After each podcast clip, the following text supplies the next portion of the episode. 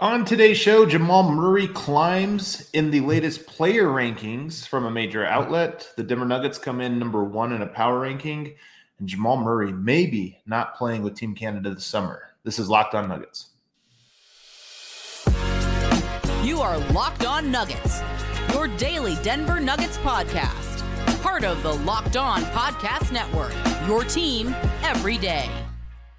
What is up, everybody, and welcome to the Locked On Nuggets podcast, part of the Locked On Podcast Network. I'm your host, Adam Mares from DNVR. Matt Moore will be joining you later in the week, Thursday night. He'll be taking that on.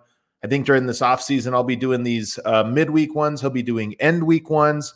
And I got a show plan for you today. We're going to be talking about the latest news out of Canada about Jamal Murray possibly not participating in Team Canada's uh, World Cup we also have a note about Damian Lillard and a new plan the NBA has to squash tampering. And then we're going to look at some power rankings, um, player rankings, and power rankings that dropped this week one on ESPN, one on Sporting News. What does it tell us about this Nugget season? I'm also going to look at the uh, Christmas Day game. Is there a game I would like to see the Nuggets play? You can answer your who you would like the Nuggets to play on opening night and on Christmas Day if you have thoughts about the matter. But first, let's start with the news. There was a report today coming from Matthew Winnick from the Score, who is covering Team Canada um, and has been at the practice and been around the facility with the coaches and with the players. We saw uh, photos and videos of Jamal Murray practicing with the team. A very stacked Canadian basketball team features Shai Gilgeous-Alexander, uh, RJ Barrett. Uh, Lu Dort, lots of great players. Kelly Olynyk, really a full, almost a full roster of NBA guys. Jamal Murray down there as well. Um, so he is with the team, but it came out today that maybe he won't be playing. The team and Murray both worried about his uh, workload coming off of an injury, playing all the way until the finals, and then going into this. I think that there's just some concern. They want him in the program. I think he wants to be part of the program, but it's unclear if he is going to actually just be part of this training camp ramp up and then not participate, you know, beyond that. Or maybe it is that he'll be sitting out some of these early exhibition games and just trying to save his legs. Now they he is expected to speak tomorrow. So I suspect by midday tomorrow we're going to have some kind of update about Jamal Murray and his plans to play for Team Canada. My thoughts on the matter, I was excited to watch him play. Um you know, I don't think he has any ailments or anything like that. So I don't think this is a thing of like, oh, is he is this a sign that he's injured or, or hurt himself? I don't think it's anything like that. There hasn't been any reports about that. Um, you know, my thoughts are mixed on this. One, I completely understand the idea of Jamal. Took a year and a half to come back from his injury. Clearly, he was worried about his own body and wanted to make sure he was doing everything right. You go through a full season all the way into June. He peaked as the playoffs went on. He peaked. Um, and now you get a full offseason to kind of rest, recover. I think if you look at the Nuggets and Jamal Murray in particular, they are poised. You never know but they are poised to have another deep playoff run next year. And you hope this is the beginning of a very long stretch of, of successful Nuggets basketball that could see him play to June. Now, like Jokic, I don't think that means he'll never play for the national team, play for Team Canada, but it might be smart for him to say, hey, this is my first fully healthy offseason. I need to work on my body. I need to be rested. I need to make sure that I don't overdo it. And if his body's not feeling right, um, then he's got to sit out. I'd be bummed. I want to watch him play. I want to. I was getting excited for Team Canada. I was getting excited, but we'll have to wait and see what the news is. And like I said, I expect that tomorrow we'll get some kind of update out of out of their training camp. Slovenia and Greece play a, a tune-up game tomorrow. Uh, you know, a warm-up game, getting ready for the World Cup. The World Cup is, of course, three weeks away, a little bit more than three weeks away. I think it starts on the 25th is the first slate of games. But tomorrow, and I don't know if this is televised anywhere. I was kind of looking to see some streaming sites to see if there was any place that had it. I'm sure something will pop up tomorrow. But tomorrow around midday, I think 12:30 Mountain Time, Slovenia will be taking on Team Greece. You know, if everybody plays, that should be a great one. You've got Giannis, you got Luka, you got obviously Vlatko Cancar. Um, so it'd be fun to be able to get to see, just get a peek of them, even though it probably won't be great basketball. I'd love to just to get a sense of okay, what's Vlatko's role? Has it changed this year? Um, what does he look like? You know, he should be a guy that's pretty fresh. So these games are starting to to come around the corner, um, and we'll start to have more and more to sort of report and talk about in terms of seeing our guys play. The Suns released uh, an association and icon jersey. If you recall, that's just the name that Nike gave the standard jerseys. So for Denver, the association I think is the navy. The icon is the white. Regular, just home and away jerseys. We used to call them home and away. Now they don't really are. They're not really tied to whether you're home or away. So they just call them association and icons. But those are we'll call their default, not their alternates, but their main jerseys. The Suns got a new updated one. I did hear from a source that today was the last day to announce if you had an updated association and icon jersey. So I believe, take this with a grain of salt. I'm only hearing this from from somebody that that means the Nuggets will not be getting new association and icon jerseys this year. Well, I shouldn't say they're not getting new ones because even if they're bringing back the old navy and white plain, you know, regular jerseys, they will have the gold uh, one because when you win on the back of the the the collar, when you win a title, you get a little gold and then the number of championships that you have won, Larry O'Brien's that you've uh, that you've won. So Denver next year will join a very short list of NBA teams who get to have that on them. So in some ways, it will be a new jersey. Um, but it doesn't look like they'll get new base jerseys. I hope they're coming sometime soon. I definitely feel like we're about at the time when I wouldn't mind Denver kind of doing an update there. And I've loved their alternates significantly more than their um, regular jerseys. Let's be honest. I love the Suns jerseys, and I'm bummed that they get something cooler in Denver.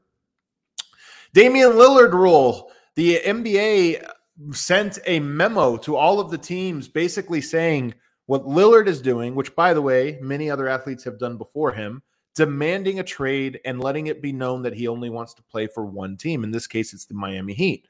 His agent, Aaron Goodwin, has come out and said, hey, he's going to Miami. And if you're another team that's not Miami, don't expect him to suit up for you. He's going to make, you know, he doesn't want that and he'll force his way out. Now, I'll say this first and foremost. I doubt if a team like, say, the Minnesota Timberwolves or Toronto Raptors or any of these other teams made an offer for him and traded for him, I highly doubt Damian Lillard really would say, fine, I'm not going to play, dig your heels in. A lot of this is just like posturing, trying to persuade, you know, get you to go to where you want to be. But at the end of the day, most players want to play and they're not going to waste their prime.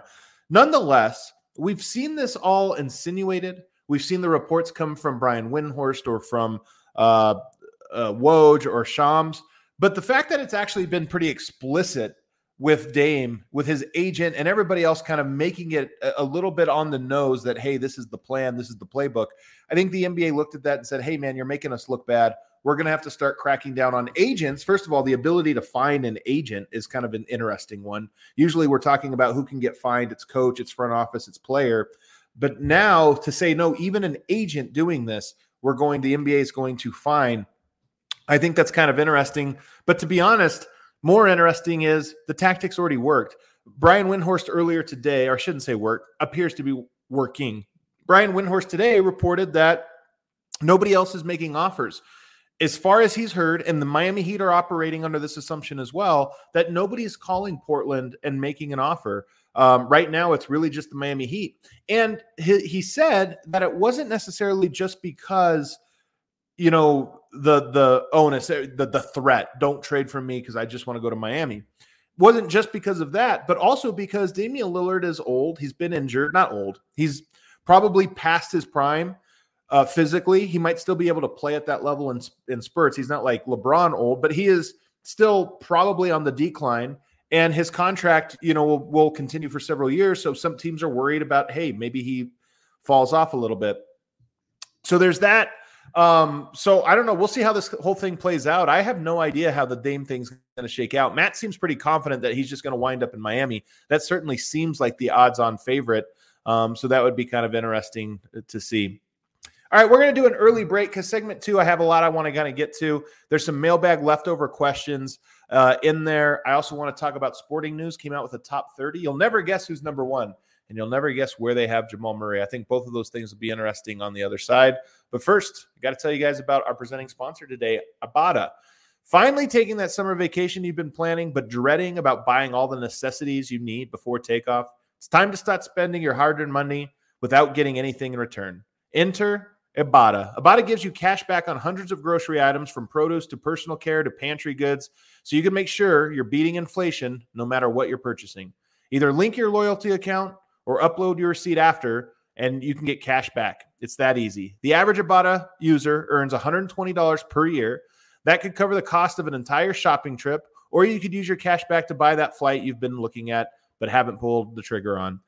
Other apps give you points that don't amount to much, but with Ibotta, you get real cash back that you can cash out at your bank account, PayPal, or use on gift cards. Right now, Ibotta is offering our listeners $5 just for trying Ibotta by using the code LOCKED when you register. That's L O C K E D. You get $5 if you use that promo code. Just go to the App Store or Google Play Store and download the free Ibotta app and use promo code LOCKED. That's I B O T T A at the Google Play or App Store and use code LOCKED. We'll be right back with more Locked On Nuggets.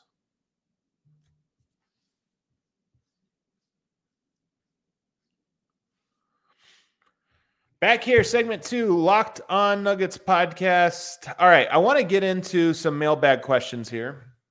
The first one, this came from last week, and I thought it was a good one. I think it came in a little bit later. Do you expect Jamal to stagger with the bench again? Are we going to get Reggie Jamal backcourt? So I talked to Matt about this a little bit the other day, but I want to pull on it the thread a little bit more. In the Michael Malone era, he has staggered one player from the starters to the bench. I think every single season. I can't tell you for certainty that he did that back in the early days, the 2015, 16, and even 17. But really, since the identity of this roster has been established, they've mostly gone to playing their starters more minutes than anybody else and playing their all bench minutes more than anybody else. This year seems, and, and there, there's good reason to do that. I think actually Denver's there there's probably some positive correlation to the fact that the starting lineup is so good and that they play so many minutes together. The chemistry of that unit is really important. And I would guess that Michael Malone, you know, I've asked him about this a little bit and he's kind of like pushed, you know, shrugged it off. But I would bet that this is very intentional for him and that he has a core philosophy, maybe one that even came from, you know, his his father and just the experience there. It could be like a um Uh, passed down like hey this is the thing you need to know. Keep your best unit together. Let them play a lot of minutes. This year though will be interesting because i think you can make some of your best blended lineups that we've ever seen and i think that the bench unit is probably going to be as dysfunctional or unnatural as we saw last year. So what do i mean by that? Last year the, the, the unit i don't think had like a great identity whether it was with bones whether it was with reggie whether it was with bruce when you put all of the guys that they had last year, uh, the bench guys with no starters, it was pretty dysfunctional. And when even when you gave them one, just Jamal Murray go out and save them, that wasn't a very good option. This year, and unlike last year, where you had Bruce Brown as a great option to play staggered minutes with the starters, you take Jamal out, put Bruce in. That's a great lineup. But this year, I think Christian. Last year, you know, he was a rookie. He was still coming into his own. I don't think he was a great stagger for a whole all of the year. Although he probably could have been, but Malone I think wasn't playing a ton of minutes and and and didn't fully trust him. I think you trust him more this year not to make mistakes and to fit in. So I look at it and I go, Christian is I think a great stagger option. Um I think Peyton Watson would be a good one. He's going to be in the same category though as Christian last year. As the year goes on, he probably finds an opportunity for him to stagger a little bit more. I think even Zeke Nnaji can play minutes with Jokic as a stretch four, just being in the corner, you know, do some different things. I think he can be good there, although I think he's better with the bench. Vlatko Cancar can play some minutes there. Jalen Pickett is a guy that I think can even maybe fit in uh, in spots there. And Reggie Jackson maybe could stagger. But the point is, you definitely can give him Christian. You probably can give Peyton, and you might be able to play a Zeke or, or a Vlatko. So I think you can get a little bit more blending. The bench unit, if you said Jamal Murray and then you give him Christian Braun, Peyton Watson, Zeke Nnaji, to me does not sound like a great bench unit. I don't think Murray can save that. Maybe he has a great year next year and he grows into this. I've talked about this, I think, over on DNVR. To me, that would be the best way Murray can sort of mature from last year to this year is if he's actually good enough to carry that bench unit and it's just like a really healthy, no matter what combo you give him, it's like Murray's good enough. The same way we think of Yoke. Doesn't matter what combination of players you give him, he's probably going to make something out of it. If Jamal could rise to that to where it's like, nope, he runs that bench unit no matter who it is, that would be great. But short of that, Jamal and Porter, Jamal and KCP, um, KCP and Gordon, like there's different combos you can start to throw out there where I'd go, okay, now the bench can make a lot more sense. and They can have an identity. So to answer the question, I do think Jamal will stagger. but I hope that Michael Malone staggers more than he did last year, not just the one player. How quick of a trigger should Calvin Booth have at the deadline should the young experiment fail? If it does, do you go for proven veterans or go for a bench, uh, a new batch of young players and hope they pan out? Well, I don't think you're going to trade your young bench for another young bench. One thing about Calvin, he's very confident in his guys. And while he may move on, I'll answer the first part of the question here in a second about the quick trigger. While he may move on from players like a Zeke, from I don't think he'll move on from a Christian, but maybe a Peyton or a Hunter or a Pickett or one of those guys. While he might move on, I would be shocked if he traded his young guys who he hand selected for somebody else's young guys. I just would be very surprised by that. The only scenario I could see is if things do go poorly and it's not just about, you know, to me, it would have to be not just as Peyton Watson struggling, because I know Calvin really believes in him. And if he struggles, I just think he's going to be too hard for him to move on, even if it's like halfway through the year and he's not playing well. He's going to say, hey, let's get through this ugly patch. I still believe in my guy. But if there are injuries and there's all these other things that are happening where it's like, okay, now what assets do you truly have? Your young guys are the only assets you have, and you can't waste another year because you know, maybe Aaron Gordon got hurt and you're going to miss so much of him and you can't survive the whole season or whatever it is, or Murray's hurt or whatever. Then you might have to trade those guys. But I think almost certainly you would be bringing in veterans. Or if it just looked like, hey, these young guys, they're not all going to pan out. We feel like we already have a read on it. Strawther, you know, some, one of those guys, but you're bringing in a veteran. You're not getting another young pick. So, how quick of a trigger will he have? I think Calvin is too confident in his guys to have a quick trigger. It would probably need more of a disaster uh, for the Nuggets if it was going to go that way. And then lastly, for this segment, you know, I was thinking about the schedule is going to come out here in about in a week and a half. I'm very curious um, where Denver fits on the schedule. Next segment, we're going to get into power rankings and player rankings that have Denver players and the Denver as a team. I'm not going to say shockingly high, but their respect is here. They're not going to be sneaking up on people this next year. They're not going to be underdogs as much as they were this year. So before, but before we get into that, I do think that one of the things I expect is I think the Nuggets are going to be on TV more than they have been since 2010, probably. I think they're going to get more nationally televised games. They're going to be treated like one of the marquee teams. Watch, this is like every year. I think this is true, but this year they won the title. I think it actually is going to happen, and their ratings were good when they were on TV. But I also think they're just going to get all the marquee games back on Christmas. I mean, they were there last year, but they're going to be back again opening night. Not going to have to wait until, you know, several days down the line or whatever. They're going to be on opening night. MLK, you know, just all these marquee games. I think Denver is going to be there for them. So here's some of mine if I was picking. So, first off, let's just say, what teams am I most excited for? This was actually harder to do than I thought. And I came to the conclusion that I'm only excited to watch three teams. Like, I'm excited to watch the Nuggets play everybody but only truly excited for three three teams, three matchups. And then I had two more that I was like moderately excited for specifically, but but definitely in a different tier, a different category. For me, in, in order, number one would be the LA Lakers. There's been all this trash talk. I think the Nuggets kind of own them. They swept them. There's hype around the Lakers as there is every single year. I think the Lakers are going to be my favorite matchup to see. I think number two is the Phoenix Suns. They have a nice rivalry going. It's clear these teams don't like each other. Um, they're going to be two of the best teams. And then number three is the 76ers. Now, this one's a little bit unique, but the 76ers just have represented, you know, a rival to Denver. But this is the first year 76ers have always kind of been thought of as the team that was closer for whatever reason, I mean, they've had Jimmy Butler, they've had these different guys, but they've been thought of as the team that is closer, even though Denver has been the team that has gotten closer. This is the first year where that matchup will clearly be the no, Denver's the top dog. I don't care what records are, I don't think it care anything else. They've gotten it done. And the same goes for the Jokic and Embiid. It'll be the first year where that hasn't been as much of a question who's better. Now it'll be one guy wins titles, the other guy does not.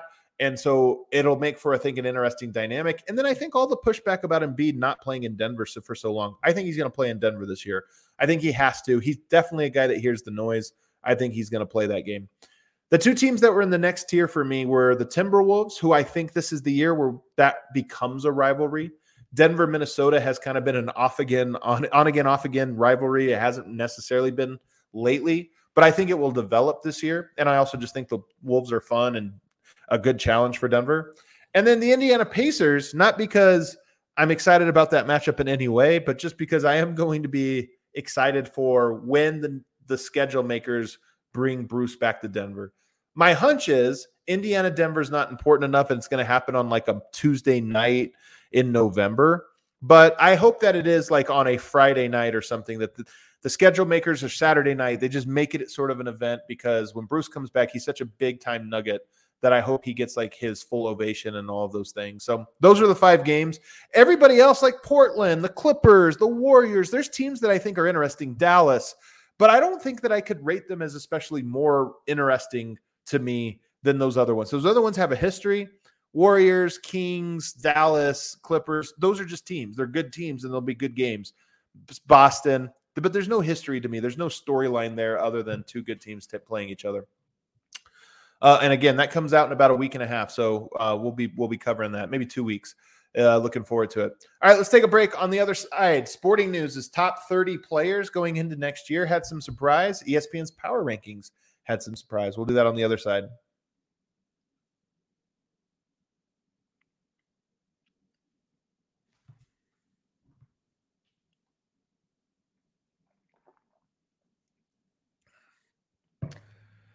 All right, back here, Locked On Nuggets final segment.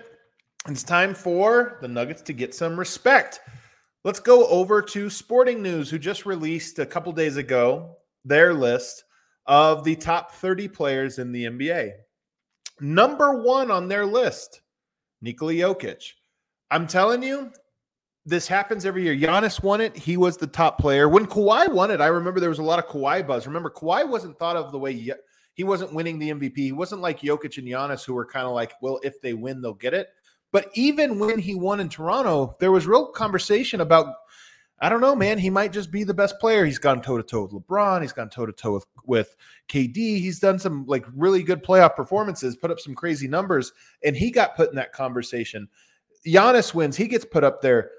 Curry and the Warriors win. Now he gets put up there. Now Jokic and the Nuggets win, and Jokic is in a lot of people's lists, including the Ringer, but now Sporting News number one. So this is a weird position for Jokic to be in. He has never been this unanimously the best player, and I'm just so curious to see how he approaches this season. I think it's going to be uncomfortable for him in a lot of ways. Number two, they had Giannis. Number three, they had Steph Curry. I think they got it right. One, two, three. Number four, they have KD. I would not have had him there. I have him significantly lower. I think KD was at that level has not performed at that level for two straight playoffs, and that matters to me. If it's one, like Giannis didn't have a great playoffs, a little injured, whatever, I understand. But two in a row, I just think KD is on reputation and skill set, not necessarily on impact. Impact's important. Number five, they have Joel Embiid. Number six, they have Luka. I think that's right. Again, I would just move KD probably behind that list. Number seven, they have Tatum. Number eight, they have Booker. Again, I think this is about right personally, Booker looks better than KD to me, more impactful. So it's tough because I would have never had him ahead of KD until the playoffs. And now I look at it and go, I don't know, man. I don't know. Number nine, Jimmy Butler. What a rise for Jimmy Butler. He was like 26th or something on ESPN's list last year going into the year, all the way up to ninth. Number 10, LeBron. Is LeBron too low? Think LeBron might be too low. LeBron to me guarded Jokic. People always say like who guarded Jokic specifically the best. I think it was LeBron. Now it cost LeBron all of his energy and his ability to do other things. So like it, it drained him. It was it was a um you know it it, it, it and Jokic still dominated. But LeBron is good. Like I think LeBron might actually be for me behind Luka. So he would be like sixth to me he's not that in the regular season, but I still like, do I fear LeBron or KD more to like solve the Nuggets? I think it's LeBron. Number 11 is Kawhi. I mean, haven't seen him consistently for a long time. Number 12 is Lillard. You guys know I'm not the biggest Lillard guy, so that's a little bit high for me. 13, Shai. 14, Anthony Davis. 15, Donovan Mitchell. And 16, Jamal Murray. So what's interesting about this is Jamal number 16. Last year he was like 40th. Some two people had him 33rd. He's cut that number in half all the way up to 16. And the crazy thing is, I think he's ahead of some guys that I wouldn't necessarily put him ahead of, but he's still behind one guy I would put him ahead of, and that's Donovan Mitchell. I might even say Anthony Davis and Damian Lillard. Like Murray might be more impactful on winning than those guys at the highest levels.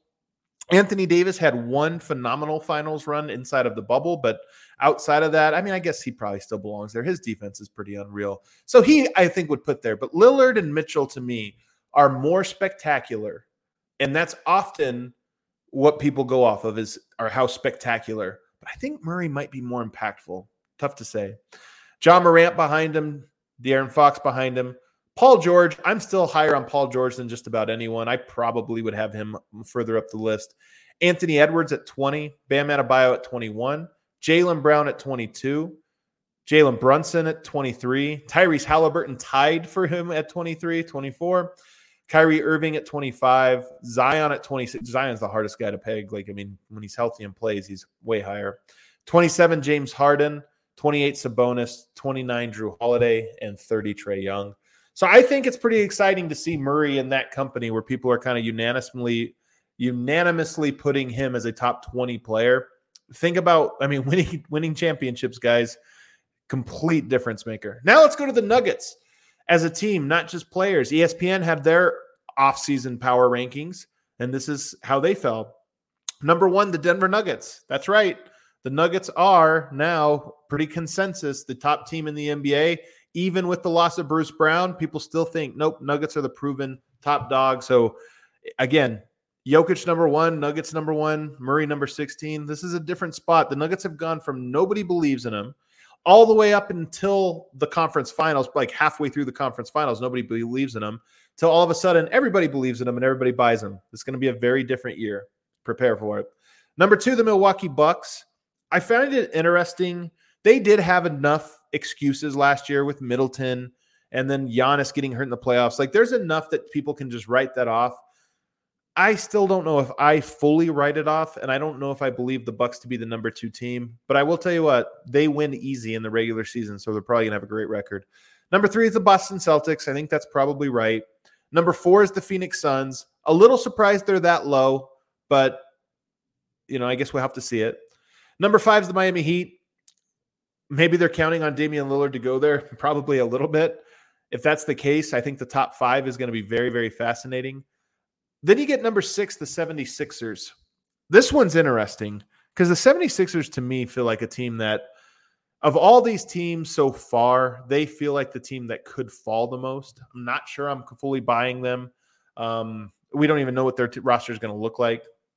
Number seven was the Lakers. So if you're scoring at home in the Western Conference, they have Nuggets one, Suns two, Lakers three. I find that pretty interesting.